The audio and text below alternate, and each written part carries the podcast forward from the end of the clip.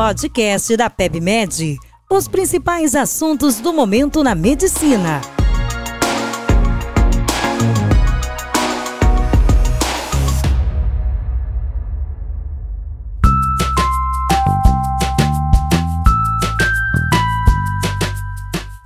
Olá a todos, sejam bem-vindos a mais um podcast da PebMed. Eu sou Ronaldo Gismondi, editor-chefe médico do portal PebMed. Hoje iremos discutir sobre a variante Delta e as vacinas para a Covid-19, com a convidada, nossa editora de infectologia, Isabel Mendes. Isabel, seja bem-vindo aí a mais um podcast conosco. Obrigada, Ronaldo. Obrigada a todo mundo que está ouvindo. E vamos aí, vamos discutir essa, essas novas questões do Covid que insistem em não nos abandonar, né? Exato, justo agora que a gente achou que a vida estava voltando ao normal, uma cobertura vacinal crescente, vem a variante Delta e ela acaba pegando a gente aí de certa forma, mais intenso ou mais inesperado do que a gente esperava. E aí, só para situar as pessoas, a gente tem aqui no Brasil, a gente teve uma primeira onda de Covid grande em 2020, uma segunda onda que em alguns lugares pegou o final de 2020 em outros pegou o início de 2021. Nessa época apareceram algumas variantes, apareceu a tal variante de Manaus, que chamou muito a atenção das pessoas, mas foi quando a pandemia atingiu a Índia que surgiu essa chamada variante Delta, que é uma variante que tem um nome técnico B.1 617.2, né? Que é a forma como eles estão tentando criar uma taxonomia para essas variantes. E o problema dessas variantes é que elas acabam alterando a capacidade de contágio em algumas situações de virulência e principalmente escapar do sistema imune, né? A gente, quando tem uma vacina para vírus de DNA, normalmente são vacinas eficazes, duradouras, aquelas que a gente toma na infância. Mas os vírus de RNA, pelo seu alto grau de mutação, eles costumam dar uma coça na gente, né? A gente até hoje, 20 anos depois, não tem uma vacina eficaz no mercado para HIV, nem para hepatite C. A gente tem que se vacinar anualmente para influenza e a gente agora está correndo atrás de ter vacinas eficazes para o Covid-19. E quando a gente estava pensando se precisava ou não de um reforço ano que vem, essa discussão acabou sendo antecipada. Então, eu queria perguntar para você, Isabel, o que, que essa variante Delta tem de diferente? Entre todas essas variantes que vão surgindo, principalmente são é, elas acabam surgindo principalmente devido à multiplicação descontrolada durante as pandemias. Então, quanto maior você tem a circulação viral, maior geralmente a chance de ocorrerem mutações. O que a gente acabou observando com essa variante Delta, que chama bastante a atenção, é a alta transmissibilidade que ela tem. Coronavírus já era um vírus que era considerado muito transmissível, lá desde a cepa original, e o que a gente viu com a Delta, que é, chama bastante a atenção, que é bem diferente das outras variantes que surgiram até agora, é que ela tem uma capacidade de transmissão bem maior do que as outras variantes até então já está se especulando que é algo como se fosse tão contagioso quanto catapora, que é uma das doenças comuns da infância, que a gente sabe que tem uma característica de contágio muito importante. E em relação a outra preocupação grande, é a capacidade de hospitalização, de causar doença grave. Até agora não tem nada comprovado que mostre pra gente que existe realmente uma virulência maior, que ela cause doença mais grave.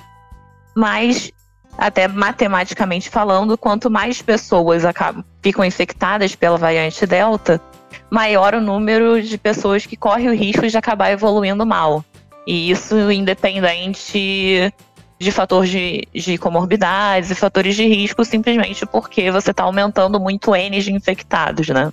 Exato. Tanto eu quanto Isabel, nós somos médicos que fazemos pesquisa em parte do tempo, mas a maior parte do nosso tempo é assistencialista. Então a gente consegue trazer para vocês coisas da linha de frente. Essa questão da forma do Covid estar tá se manifestando ser mais ou menos a mesma é de fato um dado que chama atenção, né? Ainda é a mesma doença.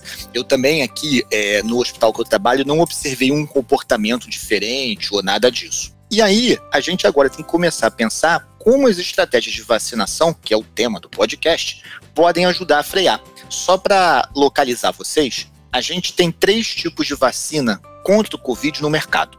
A primeira delas, a disponível no Brasil, feito por uma indústria chinesa, Sinovac, se chama Coronavac. É feita de vírus inativo. Temos ainda feitos com vetor viral, o uso de um adenovírus que leva o material genético do Covid e gera resposta imune. A vacina da Janssen e a vacina da Oxford AstraZeneca são desse grupo. E por fim, a gente tem vacinas modernas feitas com o mRNA, o RNA mensageiro. A Pfizer é a representante no Brasil, mas nos Estados Unidos tem também da Moderna.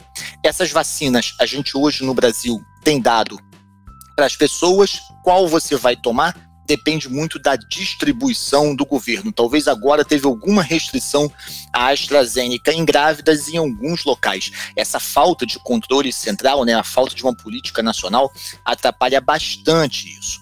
E em relação à variante original, a maioria dessas vacinas mostrava uma eficácia contra a infecção de forma geral, ali na casa de 70%, 80%, mas uma, uma prevenção contra infecções graves bem mais alta. E aí, Isabel, você comentou e escreveu para a gente no portal um estudo publicado na New England, feito no Chile com Coronavac na vida real. Você quer falar um pouquinho desse estudo para a gente? É, esse estudo é bem interessante, que é uma das poucas publicações que a gente tem avaliando justamente a Coronavac. Apesar de ter sido uma das primeiras vacinas que foi liberada contra o Covid, que foi amplamente usada tanto lá na China e quando fez a parte do esquema inicial aqui no Brasil, até que a gente tem relativamente pouca coisa publicada sobre ela. Depois que surgiram as outras vacinas, muita gente questionou realmente o uso da Coronavac como se ela fosse menos eficaz, tivesse uma eficácia menor do que as outras, do que a AstraZeneca ou Pfizer. E aí até algumas pessoas começaram a colocar em xeque se a gente devia mesmo utilizar ou não. E aí os estudos de vida real são interessantes justamente por conta disso, porque mostra como é que funciona na vida real. Que muitas vezes é um cenário bem diferente dos cenários de pesquisa, que muitas vezes para comparar vacinas não são tão bons, já que você tem populações diferentes, eh, formas de controlar, de definir o que é doença diferentes. O que a gente viu lá na China é que sim, a Coronavac é uma vacina eficaz, principalmente para reduzir hospitalização, admissão em UTI e mesmo óbito. Que é, são os objetivos principais da, da vacinação, no caso. Que a gente consegue evitar óbito, que é um benefício incomparável, né? Podemos dizer assim. E realmente evitar a hospitalização, evitar CTI é uma coisa que controla um pouco, tira a pressão do nosso sistema de saúde e permite que quem realmente foi internado consiga receber um cuidado melhor. Os dados é que eles vieram para os parcialmente imunizados, geralmente os que recebem só uma dose.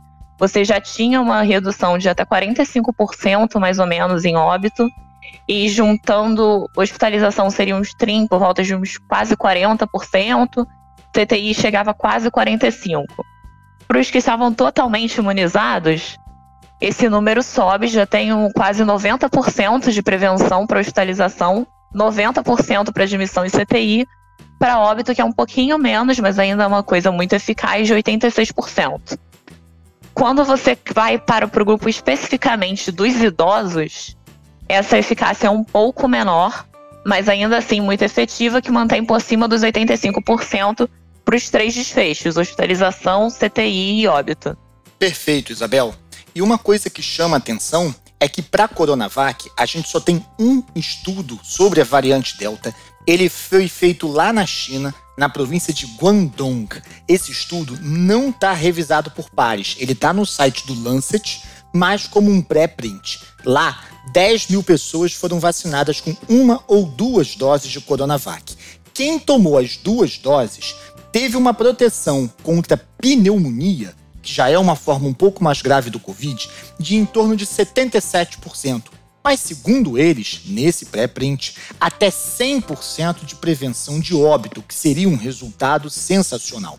Mas o que não está claro nesse estudo chinês, e que é algo que a Prefeitura do Rio vai estudar na ilha de Paquetá, é a necessidade de uma dose de reforço, seja uma terceira dose de Coronavac, passando a ser anual, seja você dar um outro tipo de vacina após a Coronavac ter tomado duas doses. Esse estudo vai ser feito na ilha de Paquetá e eu acredito que para o futuro a tendência, até por ser um vírus de RNA, por ter muita mutação, é que a gente caia no mesmo esquema da influenza. Você tem uma vacinação anual para proteger você das mutações e das formas graves, ventilação mecânica e óbito. Mas as formas leves, que são um resfriado comum, provavelmente vão continuar a acontecer. E eu queria ouvir você, Isabel, um pouquinho do que, que você acha dessa estratégia da terceira dose. É, tem algumas pesquisas nessa linha, tanto na questão de terceira dose, pensando nas novas variantes que vão surgindo, quanto até pensando na necessidade de uma dose de reforço nos indivíduos que não têm uma possibilidade de ter uma resposta menor. Até pensando essa questão das pessoas que têm uma resposta vacinal não adequada nas segundas doses, está até um pouco, podemos dizer assim, mais avançado em termos de pesquisa. Você tem até alguns trabalhos maiores falando sobre isso. Tanto que recentemente o FDA liberou para uma terceira dose os pacientes que sejam imunossuprimidos, justamente pensando que eles não respondem normalmente a duas doses de vacina. O que a gente tem é alguns estudos comparativos, principalmente paciente transplantado, que vai fazendo follow-up depois de duas doses, e uma parte considerável deles, após seis meses após a segunda dose, já não tem anticorpo detectável. E aí eles foram considerados como não respondedores e uma parte também apresenta uma queda no, no título de anticorpos, até para abaixo do nível que é considerado como positivo, como soro protetor. E aí, nesse contexto que começaram a aplicar a terceira dose, geralmente a maioria dos estudos envolve ou a Pfizer ou a Moderna. E o que se mostrou é que uma terceira dose foi capaz de elicitar uma resposta imune, principalmente naqueles que tinham tido uma resposta e que caíram os títulos. Os que não apresentavam soroconversão nenhuma, que mantiveram sempre negativos, é que tem uma proporção menor de resposta. Isso pensando nos indivíduos imunossuprimidos e que isso a gente pode acabar extrapolando, principalmente para transplantados, imunossupressão por droga, mas também outras causas, como imunodeficiência adquirida, neoplasias, pacientes HIV que não estejam controlados, apesar de ainda não ter estudo nessas populações específicas. Outras coisas que a gente tem é realmente investigar uma dose, uma terceira dose, que seria como, seria como um booster, de forma geral. E aí o interessante é que realmente o trabalho que a gente tem nesse sentido é com a Coronavac. É, ainda tem, tem, são dois estudos que tem, ainda estão em pré-print, não foram publicados, não foram revisados, nem publicados em grandes periódicos, mas os resultados que foram mostrados como pré-print, eles avaliaram tanto uma população de 18 a 59 anos, quanto nos maiores de 60. E os resultados foram muito semelhantes entre esses dois grupos, em, depois de seis meses após as duas doses. Uma parte considerável, quase uma, nos idosos, quase todo mundo que eles investigaram, já tinha uma negativação dos anticorpos e que com uma terceira dose foi capaz de aumentar esse título para níveis até três, cinco vezes maiores. E isso foi semelhante nos dois grupos, sendo que essa terceira dose deveria ser aplicada de seis a oito meses após a segunda. Pra, que foi o grupo que teve o melhor resultado em termos de título de anticorpo neutralizante. Agora, assim, é meio Perfeito. que um consensozinho que. Consenso não, mas é a ideia geral de que provavelmente vai acontecer mesmo como a vacinação da influenza, como você falou que a gente vai precisar ter doses de reforço anuais, provavelmente justamente pensando em cobrir as novas variantes. Exato, e eu acho que esse é o grande esforço em termos de uma discussão agora não tão técnica e mais, digamos assim, de é, ciência e economia, que é isso, né? Como você vai produzir vacinas para toda a população do mundo usar todo ano? Né? Esse, esse é um dado. E a gente hoje no mundo tem três tipos de países: os países que não estão vacinando adequadamente, os países que estão no meio do caminho, eu acho que o nosso é um deles, e os países que estão com uma cobertura vacinal excelente discutem terceira dose, como Israel. E aí, eu acho que esses países que estão à frente da vacinação, eles têm que pensar o seguinte: vale a pena eu reforçar a minha população, mas eu vou estar sempre correndo atrás de novas mutações? Ou não seria melhor vacinar todo o planeta para você evitar o surgimento de cepas resistentes, né? Porque o grande perigo das pandemias descontroladas são novas mutações aparecerem. Vocês podem ver que na Europa, nos Estados Unidos, na África do Sul, no Brasil, na Índia, em toda pandemia de grande quantidade de caso absoluto, a gente teve cepas que mal, de uma forma ou de outra, acabaram se espalhando. E aí, a gente, num editorial publicado recentemente, a variante Delta e as vacinas para a Covid-19, a gente entra especificamente na questão dessa variante Delta, que aqui no Rio de Janeiro já é a maioria, e, portanto, grande risco de se espalhar no país. O que, que a gente tem de informação? a gente já viu que da Coronavac a gente ainda está em estudo. A gente não sabe o que vai acontecer. Na vacina da Janssen, a gente não tem ainda estudos de eficácia em termo clínico. O que a gente tem é um resultado que, assim como Isabel falou, ele foi publicado, mas não revisado por pares, que sugere que o nível de anticorpos neutralizantes seja bom, mas faltam dados na vida real. E aí sobra o estudo sobre AstraZeneca e Pfizer, que foi inclusive um estudo que saiu na New England, um dos estudos que Isabel fez para gente, de um pesquisador chamado Jamie Lopes Bernal, que traz para gente um pouquinho do uso dele na vida real. E aí eu queria que você, Isabel, falasse um pouquinho desse estudo que avaliou a Oxford AstraZeneca e a Pfizer especificamente contra a variante Delta. Esse estudo é realmente interessante, ele compara a eficácia da Pfizer e da AstraZeneca da variante Delta comparando com a variante Alpha, que era a variante que estava circulando no Reino Unido na, na época que fez o estudo. Então, ele compara os casos, de, no geral, como prevenção de doença sintomática e usa os grupos de pessoas sintomáticas com teste negativo como controle para justamente fazer o controle comparar as variantes alfa e delta. O que ele acha de interessante é que sim, parece que com as duas vacinas, parece que existe uma perda de eficácia em relação à variante Delta, mas não seria uma perda de eficácia que na prática a diferença absoluta não é tanta. Comparando as duas vacinas em si, pensando assim, ah, será que uma vacina é melhor do que a outra? A efetividade da AstraZeneca foi ligeiramente menor do que a da Pfizer, mas também nada é como fosse considerado significativo.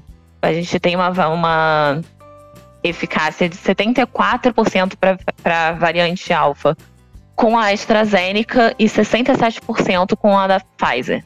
E aí, realmente, ele compara nesse estudo as variantes, a eficácia das vacinas, tanto a AstraZeneca quanto a Pfizer, comparando a efetividade da variante alfa, que era a variante dominante na época da, desse estudo que foi feito no Reino Unido. A variante alfa, para quem não lembra, era a variante que na época era chamada variante do Reino Unido, que surgiu lá, contra a variante delta que estava sendo introduzida no país. E aí ele observou, comparando as duas e usando controles com sintomáticos com teste negativo como controles, que para redução de doença sintomática existia uma diferença de eficácia comparando a, nas duas vacinas, tanto para a AstraZeneca quanto a Pfizer. Existia uma diferença em relação às duas variantes. A eficácia era maior durante com a eficácia com, contra a variante alfa e um pouco menor contra a variante delta, mas não era uma diferença tão significativa assim. Essa diferença, inclusive, caía depois que as pessoas recebiam duas doses do imunizante.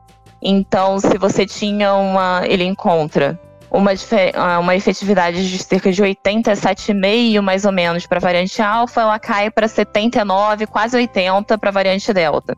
E também, após as duas doses com a Pfizer, essa variação de efetividade de cerca de 93, quase 94% para a alfa, até 88% com a delta. Parece que a efetividade da AstraZeneca é um pouco menor, mas a diferença entre a variante alfa e a delta é menor. Então, a eficácia global da AstraZeneca, da, da AstraZeneca foi menor do que a eficácia global da Pfizer, mas a diferença de eficácia entre a variante alfa e a variante delta foi menor com a AstraZeneca, como se ela conseguisse englobar melhor as outras outros tipos de variantes. Perfeito. É, e me chamou a atenção, esse é o maior estudo, tanto que saiu na New England, né? Mas a gente tem dois outros dados legais do uso dessas vacinas, Oxford, AstraZeneca e Pfizer no mundo real. Uma carta publicada no Lancet. Para quem quiser acessar as referências, vai lá em nossa reportagem, nosso editorial, que eu botei a referência para vocês, falando do uso dela na Escócia. E aí, um resultado ainda não publicado, né, desses que não estão revisados, do uso dessas vacinas no Canadá. E os resultados são muito parecidos com esses da New England. Quando a gente vê resultados semelhantes, a gente tende a interpretar aquilo como verdade. E, e eu acho que a grande mensagem é essa. A gente, eu, Isabel, outros colegas médicos, a gente tem visto pessoas vacinadas que trabalham com a gente tendo Covid novamente. Por isso, as medidas de prevenção não podem ser suspensas. A gente tem que evitar grandes aglomerações e tem que manter o uso da máscara para que a gente possa, pelo menos, retomar um cotidiano econômico escolar mais próximo do normal possível. Por outro lado, na absoluta maioria dessas pessoas, a gente não vê forma grave, porque a eficácia da forma grave é muito alta. Porém, se você tem um indivíduo que tem maior risco de Covid grave, por obesidade, por cardiopatia, por idade avançada, esse grupo tem que ficar ainda mais vigilante e ainda mais protegido, porque provavelmente vai ser o grupo que vai cair naquele 5 a 10% onde a vacina não segura completamente. E aí eu queria, Isabel, que você deixasse uma mensagem final aí para os nossos ouvintes. O que, que você tem de dica ou de mensagem para eles? Bom, acho que a dica principal é o que a gente tem falado esse tempo todo de pandemia. Não tem como relaxar. Máscara o tempo todo, em todos os ambientes, principalmente ambiente fechado. Higienização das mãos e manter distanciamento. Inclusive, quem está vacinado, seja com duas doses, quem tomou dose heterogênea, quem não tomou, que tem uma dose só, quem não tem fator de risco nenhum, quem tem todo mundo tem que manter os cuidados independentes, principalmente agora que a gente tem a Delta circulando, que é comprovadamente mais transmissível. E apesar de toda essa discussão de se tem vacina, não tem vacina, qual vacina é melhor, qual não é, o importante é que todo mundo que tem a possibilidade, que tem a sua chance de ser vacinado, seja vacinado. E a gente vai acompanhando as estratégias que vão ser para a gente conseguir o melhor é, esquema vacinal possível porque inclusive uma das coisas que favorece o surgimento das novas variantes e a chance de aparecer uma variante que escape da vacina é justamente a circulação viral, e isso a gente só vai interromper mantendo as medidas de distanciamento, mantendo as medidas de controle e vacinando a maior parte possível da população. Exato. Muito obrigado, Isabel, pela participação, pela entrevista. Obrigado a todos. Eu espero que vocês tenham gostado do episódio. Fiquem atentos às novidades no nosso portal www.pebmed.com.br. Aproveite e assine também o nosso canal no Spotify. Um abraço e até a próxima.